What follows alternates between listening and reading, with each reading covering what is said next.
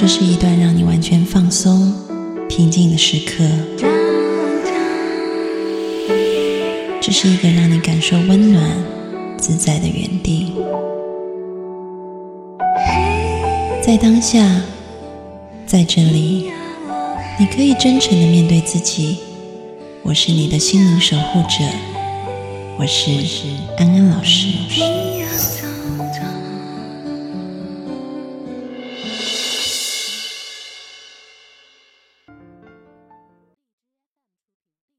Hello，各位听众朋友，大家好，欢迎收听今天的节目，我是安安老师。今天呢，我们要进行一个新人物的访问。我们首先先欢迎一下跟我们一起访问的主持人梁鸿儒先生。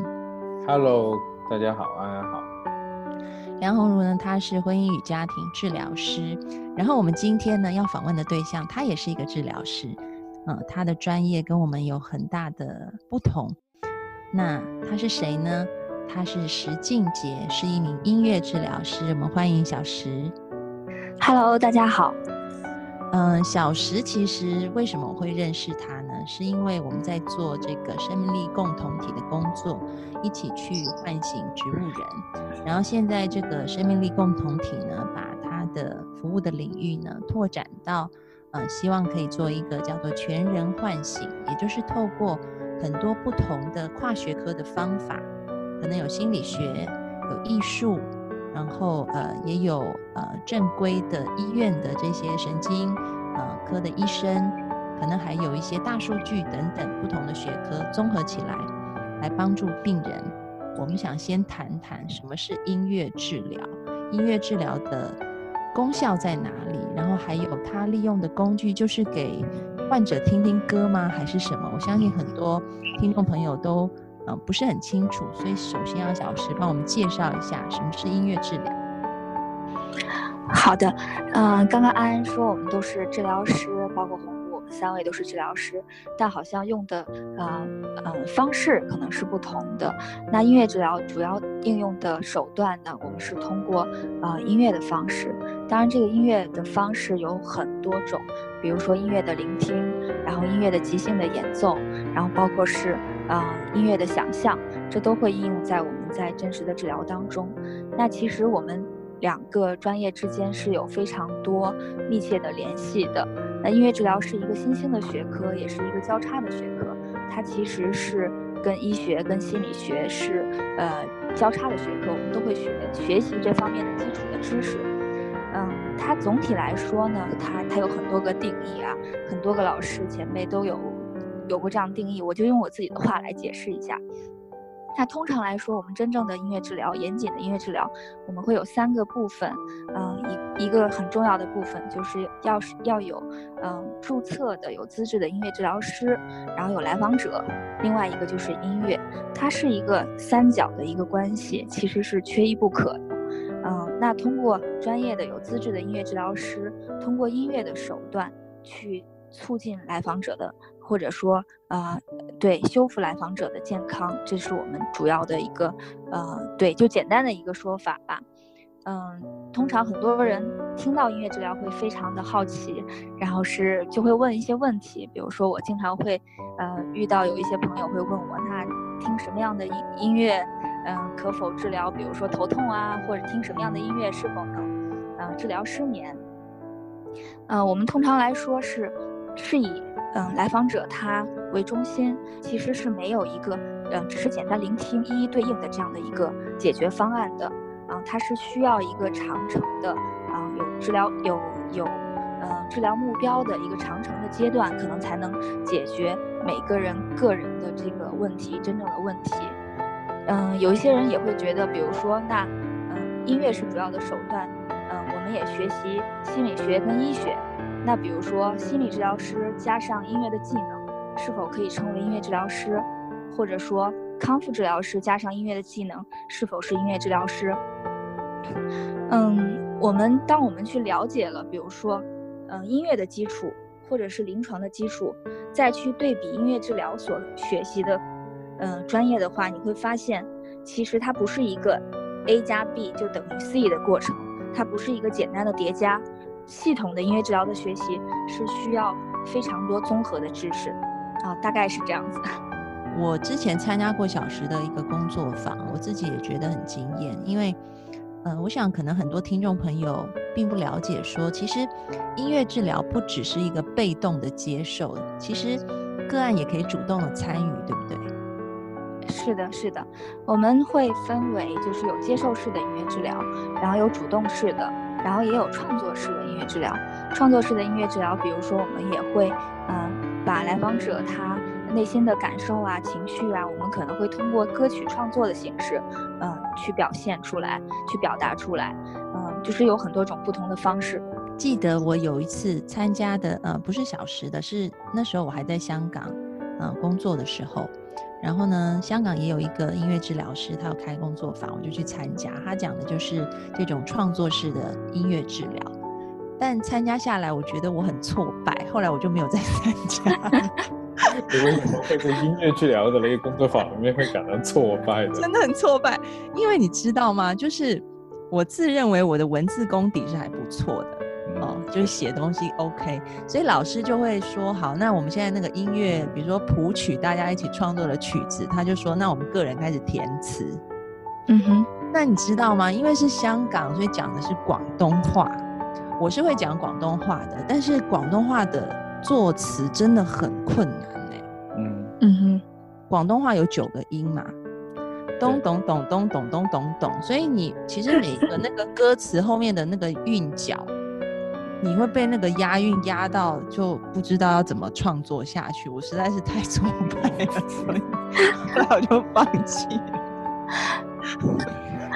对，红茹应该是广东话没问题，然后我这边是用广东话。去演唱，呃，去作词还是有很大问题的，对啊，那个非常不一样的，就是后来学的人嘛，就这个第二外语通常就只能当做是一种工具，你你要去把它变成你生活的一部分，是是有很大的挑战的。对，因为很搞笑，是我那时候还是硬挤着头皮创作了一首广东 词的曲子，就弹的时候全班都笑歪了，然后 因为他们说我的那个词虽然读起来，嗯。这样讲好了，可能听众朋友会比较理解。也就是说，因为广东话它的音很多，所以呢，歌曲的音调会妨碍它的原本字的音调。所以，比如说你这个音本来是读我们国语就普通话的话，我这个字读四声，但是在歌曲里可能我唱哆，跟它的四声不会有妨碍嘛。但是如果在广东歌曲里，呃，你你要讲的话，本来是咚咚咚咚咚咚咚咚其中的 一个音，然后你的曲调刚好是咚的话，就是它就变成咚的那个调，对啊，那个调不会变成它原本发的那个音，所以完全另外一个意思。对，完全的意思。所以他们说我唱的其实后面都压的变成是骂人的脏话，我说。嗯 这个确实是实在是太有难度了。一般我们说这种创作式的音乐治疗的方法，它可能会，比如说从最简单的开始吧，就根据就根据来访者的需求，呃，如果他非常喜欢一个曲子，我们可以从这个曲子入手，比如说他。嗯可以把这个曲子的歌词，如果他很喜欢这个歌词，我们可以像是填空一样，就把其中的几个字去掉，然后他只需要填新的部分，这是比较简单的，因为旋律他已经知道了，我只是把歌词改变。然后另外一种就是，嗯，我还是用这个曲子，嗯，但是我歌词已经重新去填词了，但是唱的话，演唱的话，我也是熟悉的，那完全比较。难的一种就是我们，嗯，可能是，呃，也可能是先写了一首全新的曲子，也可能是先重新填好了词再去谱曲。当然，这个整个的过程呢，嗯，可能来访者他是完全没有音乐基础的。那我们怎么样去达到能完成一首曲子呢？属于他自己的创作的东西呢？然后这个过程中最主要的是，音乐治疗师还是要应应用他非常强的音乐的背景去帮助来访者一起去做这件事情。但是非常重要的一点是，嗯，他不是他写这首曲子，而始终的我们可以去一直去询问共同创作的一个过程。比如说你想希望的这个表达你心声的这个作品是，嗯。什么风格的？可能有人就说，哎，我喜欢古风风格的中国古风的，或者有人说我喜欢说唱音乐，对。然后比如说你想要这个音乐的风格，音乐的速度是偏快的还是偏慢的，是明快的呢，还是有一点点忧伤的？你完全可以根据就跟他讨论，每一步都是由来访者来决定的，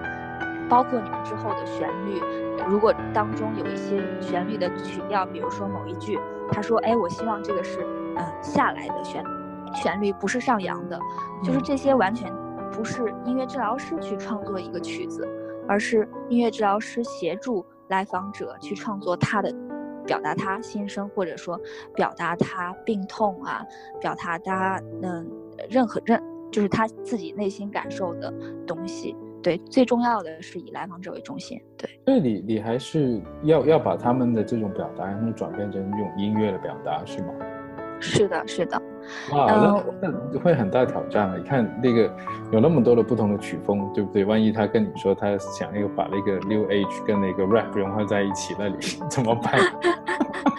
我们可以去尝试了。其实这个过程非常重要。就比如说，我可以举一个小的例子吧。就是我们有几位音乐治疗师，现在都是在啊中山医啊，或者是中山大学肿瘤医院去跟白血病的小朋友工作。嗯，有是有有一部分是。呃，针对他住院的这些，嗯，去提高他的住院的生活质量啊，让他更好的去适应这个环境啊。然后有一些团体的是让他增多一些社交啊，让他情绪有一些释放呀。然后包括也针对一些他们做腰穿、骨穿手术术前术后的干预，这些就是减缓他的疼痛跟恐惧，就是有不同的这种目标在里面。然后其中我我们就有尝试用创作式的音乐治疗的方式。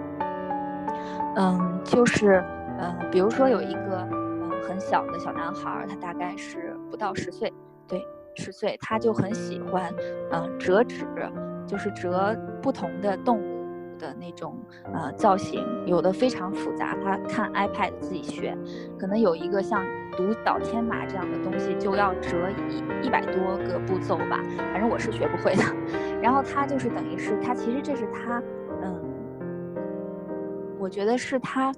自我表达的一种方式，或者说是自己帮助自己更加适应这个住院的漫长时期的一种，嗯，陪伴他的一种方式。因为他非常喜欢，他喜欢到了他折纸的手指都已经折折的掉皮，或者说磨出泡来。那我们我们跟他去做音乐治疗的时候，就会也是根据孩子他的。呃，强项他的资源去入手他感兴趣的地方，比如说他其实是可能对很多乐器、对很多音乐，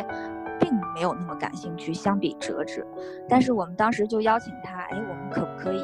根据你折的动物的角色，根据你折纸，你为什么折纸，然后我们写一首歌。然后当时他就说，那好啊，我们就试试吧。嗯，小朋友他可能也也也是觉得，那我。不会写呀，我说没关系，我说我们可以先去想一想，嗯，你为什么喜欢折纸？他说我，嗯，我会折出很多动物啊，因为我很喜欢动物。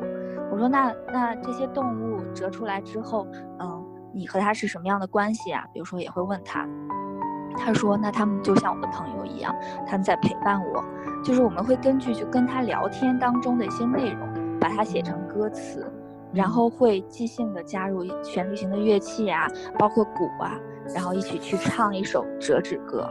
然后其实这个就是会帮他去梳理他折纸背后的一些原因，包括他的一些情感的表达。其实这个过程有时候那个曲子可能并不是特别的完善，一定要非常的完整，然后有还要有那个副歌啊什么的，很复杂。跟孩子工作可能不需要那么复杂，然后他只需要就可以把他的心声唱出来就可以了。嗯，我听了以后我觉得好感动哦。嗯，我想问的是说，小时在这样子跟这个，比如说无论是折纸的孩子，或者是你在医院当中的个案。你们在相遇的这个过程当中，那我觉得更加不同的是，嗯，可能我跟红茹不会遇到那么多所谓可能已经接近生命边缘的呃患者，但是我想在你的工作场域当中是常常，比如说呃你说白血病的孩子，在那样子的工作场域里面去安放自己，我觉得这个很很重要的。嗯，首先就是其实儿童的白血病，它的康复率现在是比我们想象的要高了。对，当然也有，就是呃，也有小朋友是在治疗过程中去世的，这个是有的，啊，但是整体来说比我们想象的要高，只是说他们是需要就是呃不同的疗程，长期的住院的。可能过一段时间他要回来复诊啊，如果他的细胞啊各项指标偏低的话，他要重新回来治疗，就等于是如果是一旦得了这样的疾病，他可能在很长一段时间都是要呃跟医疗体系在呃医医院住院呀，然后包括生活巨大的转变呀，嗯，就是这方面的挑战非常大。但现在就是呃相对生命的危险稍微少了一些，但尽管如此，这也是儿童的重症。然后也是，不管是对孩子本身，还是对整个家庭，啊，都是一个非常大的挑战跟危机。就他们需要很多的力量去抗争。嗯，其实很多人有时候也会问我这个问题，就是你在医院里可能会跟一些重症的小朋友工作呀，然后你你是怎么样去处理这部分情绪的，或者说你有没有会被嗯影响啊，或者是怎样？嗯，我觉得工作的时候还好。嗯可能我们也是，是因为经过系统的学习跟训练的，我们知道我们的工作具体是什么。我觉得这样的心理的建设是有的。还有另外一方面，就是有资质的音乐治疗师，他是要，嗯，一定要临床治疗师一定要见督导的。就是比如说我在当中遇到的一些。问题或出现的我自身的一些负面的情绪，我可以跟我的督导去分享，啊，他不仅是在专业上，可能是在我个人的职业的成长上，都会给我一些反馈，嗯，另一方面，我觉得我我从事的工作当中也有很多其他方面，或者说生活中有其有很多其他方面可以去平衡的，就总体来说没有觉得特别沉重，或者说一定要，嗯。把它特别当一回事儿，然后去处理这一部分情绪。总体来说还还好，对，嗯嗯。那个前几天就有一个听众朋友就问我一个问题，他说，嗯，他想要学心理学，但是她老公是中医，觉得正他的正气不够，然后 觉得会影响，然后他就想问我说，从就是是不是真的做心理咨询会有影响？这种话我觉得不能按照我自己个人的体验说，我一定要找数据嘛，所以就去翻那个调查研究。哎，美国医学会它真的有。我先问你一下，你你怎么去操作化那个“正气”这个词，然后去打一个配方？没有没有，他的意思就是说，会不会她老公觉得，因为她她个性好像没有那么。阳光，嗯，会不会就很容易影响这样？所以他所谓就是正气不够。那当然，中医有他们的定义啦。那调查研究发现什么呢？就是发现说，其实精神科医生他们的自杀比例，嗯，远远高于其他科的医生，然后甚至跟一般人比起来，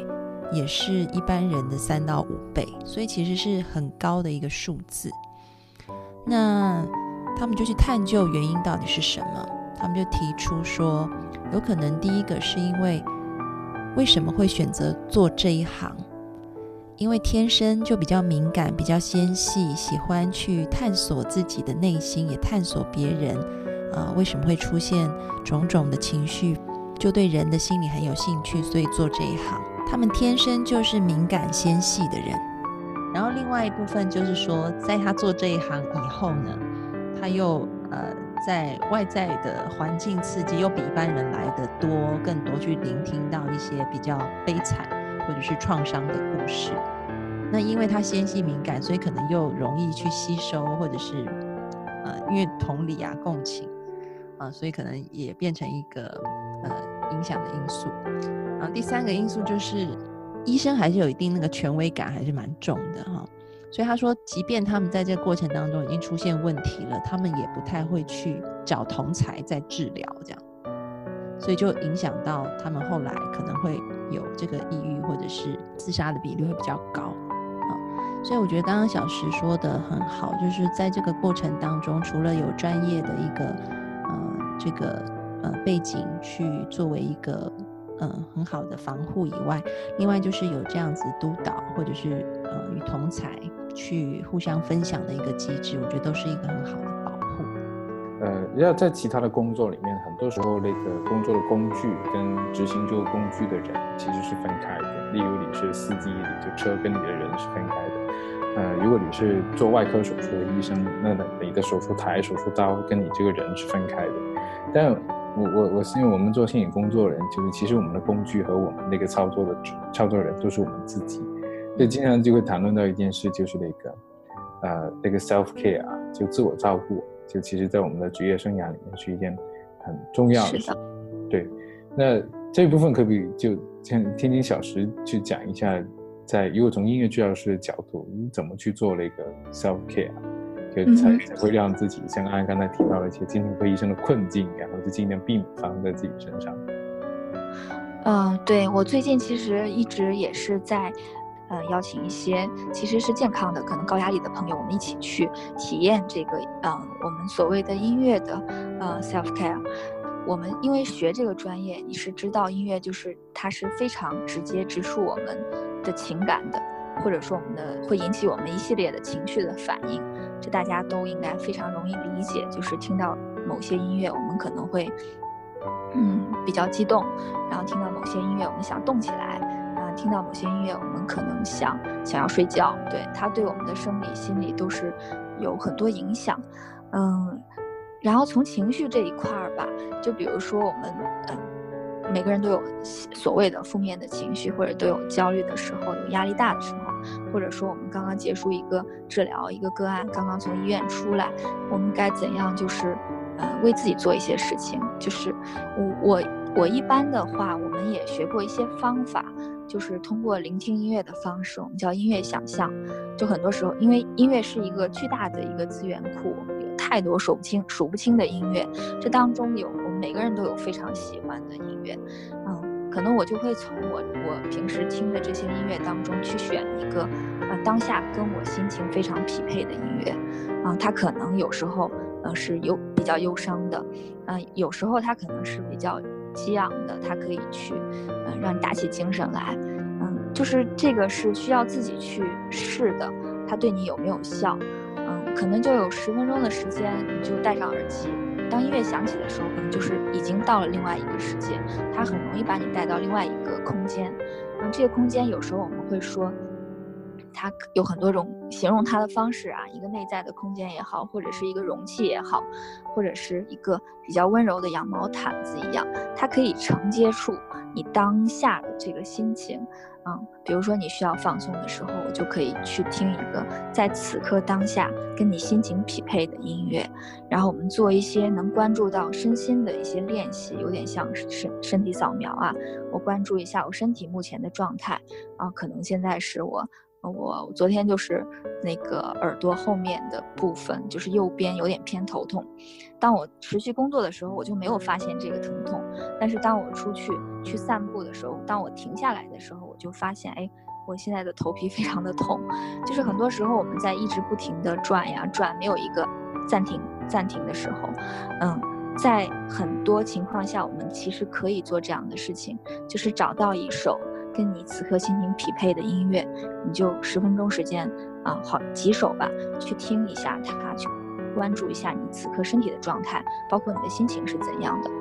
这些音乐有时候像是跟你诉说些什么，或者是有时候像是在安抚你，嗯，有时候是在嗯激励你，就是这个是可以建立一个自己的音乐情绪曲库的。然后有时候我也会听着就是不同的音乐去画画。嗯因为这也是另外一种你你去表达你内在的情绪，包括一些无意识的一些感受的一个很好的途径，就是放着音乐，你就可以用蜡笔也好，彩铅也好，就可以把听音乐的一些感受非常直接的画出来，而不是说我一定要想到某个具体的图景或者是一个很具象的东西，或许有具象的东西，那或许是一些非常抽象的，或者是你在听音乐中感受到的颜色。线条你都可以把它画出来，然后之后呢，再去看他，然后再去，嗯嗯，跟他去工作。我觉得这就是一个很好的去处理自己情绪，或者说在音乐中照顾自己的一种方式。那我有一个问题，可能也是很多听众朋友想问的，就是说，嗯，那音乐的选择呢，我们是不是，嗯？最好去选择一些没有歌词的音乐，然后还有越多乐器越好。之前也有参加过这个 GIM 音乐想象的工作坊嘛，那里面的老师是跟我们说，如果古典音乐、交响乐，它有很多乐器一起合奏，它呈现的那个空间会更饱满，那我们在里面也会更加的安全。那是不是？呃，当听众朋友也想做自己这样子，比如说跟着音乐画画，或者是透过音乐去进行身体扫描、放松，甚至是一些想象，呃，去探索潜意识的时候，是不是也对于音乐的一个选择性是最好是偏向古典乐没有歌词的，或者是怎么样子的会比较好呢？嗯，你说的那个是 GIM，它是音乐引导想象，是有治疗师来引导的。而我刚刚举的例子，我们可以做的是一种无引导的，叫 MI，就是音乐想象。嗯，这个方法呢，就是通常你，嗯嗯，选择音乐上，我觉得就是如果有歌词的话，歌词是很容易把你就是固定在这个。呃，它限定的内容当中的，当然没有歌词的话，你的想象的空间会更大。嗯，但是比如说我们听众朋友，或者是我们尝试在音乐，嗯呃，self care 当中是做一个简单的身体的放松的话，我们就嗯选择一些，也未必要选择一些非常复杂，或者说非常丰富，或者说有很丰富变化的作品。可能如果你的目的是放松，我们恰恰是要选择一些它没有那么多变化、矛盾冲突的，是相对慢一些、轻柔一些的。自己做这些这些工作是足够了。但如果是你想要在音乐引导想象中去，嗯，更加了解自己，或者说更加进入到潜意识的当呃层面当中，就需要有正规的 GM 的引导师来做了。就是我们我们能做的可能就是可以做一些放松的、减压的，跟着简单的音乐去绘画的工作。就如果一般的朋友他只是想通过音乐去，呃，给自己的情绪啊，然后一个安抚、陪伴的作用的话，其实他可以更多根据自己的兴趣爱好去选择，对吧？啊，对。因为我我会那小师里刚才讲，因为我没有特别去学过关于音乐的那个治疗性这件事情。但呃，我因为我从小很喜欢听音乐，而且我听的超级杂的，就我的一些朋友去打开我手机的那个歌单的时候，他们都觉得哈，你怎么古典又听，rap 又听，然后粤语流行曲又听，然后那个 J-pop 啊 K-pop 全部都听，还有那些民俗音乐全部都听。那我我会有些时候就会突然间我有感觉，就是我我在某个瞬间我很想听某一首歌，啊，然后就需要就在那个歌里面去获得一种感情上面一种共鸣。然后他真的如你所说，就会把你从，呃，即使你在闹市当中或者怎么样，你会突然间被带到了某个让你让我自己觉得很有疗愈的感觉，啊的的那一个那么一个空间里面，那个空间其实它不是一个真实的一个空间而是在我的心灵世界的一个空间。呃，在我的那个歌单里面有一首曲子是很很好玩，它其实甚至都不能称作是一个音乐，它是一个录音，它那个录音其实就是在。那个夏天的夜里面，那些虫子的声音，那就是我每次听那个音乐的时候，都能够把我带回到那个小时候我的生活的一个场景里面，我就会回想起很多跟此相关的东西，我整个人就会啊觉得啊好舒服啊，好放松啊这样的一种感觉。嗯，是的，因为为什么我们这个音乐想象就是我们自己可以做的这个事情呢？是一定是跟你的记忆跟你。个人相关的，它才会起到作用。嗯，呃，假如说我推荐一些曲子，可能我听的感受跟你听的是完全不一样的。所以就是我们只需要是学习的是你要，嗯，就是其实学习一种能力，就是嗯，知道你此刻的状态跟你此刻的需求。其实这个就是自我照顾、自我关怀的第一步嘛。嗯，就我们往往是。很多时候忽略真实的这个需求，就很多时候不去听它已经很久了。但是用音乐的方式，它可能比较简单，大家也不会排斥。那我就是静下来去想一想，我此刻就像红茹你想听那个夏日的虫叫一样，就是我在这个时刻，我可以为我自己选择一首音乐去做一个十分钟的暂停。我觉得这个是需要去坚持的，嗯，就是让它成为你生活的一部分。嗯，可能长时间你会感感受到这种变化。你比如说，我们上午有时候，嗯，我们上午有去呃干了一些体力活，对，干体力活的时候，我会放一些稍微还是有节奏感的音乐，我觉得它对我是有作用的。对，就是嗯，生活中的一些就是不同的一些场景吧，嗯，就是在我我自己的生活中，我会就是放不同的音乐。当然，这个曲曲目的曲单是跟我有关的，但是对别人可能未必是有效果的。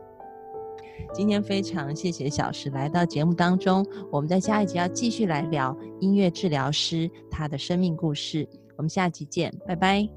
拜拜。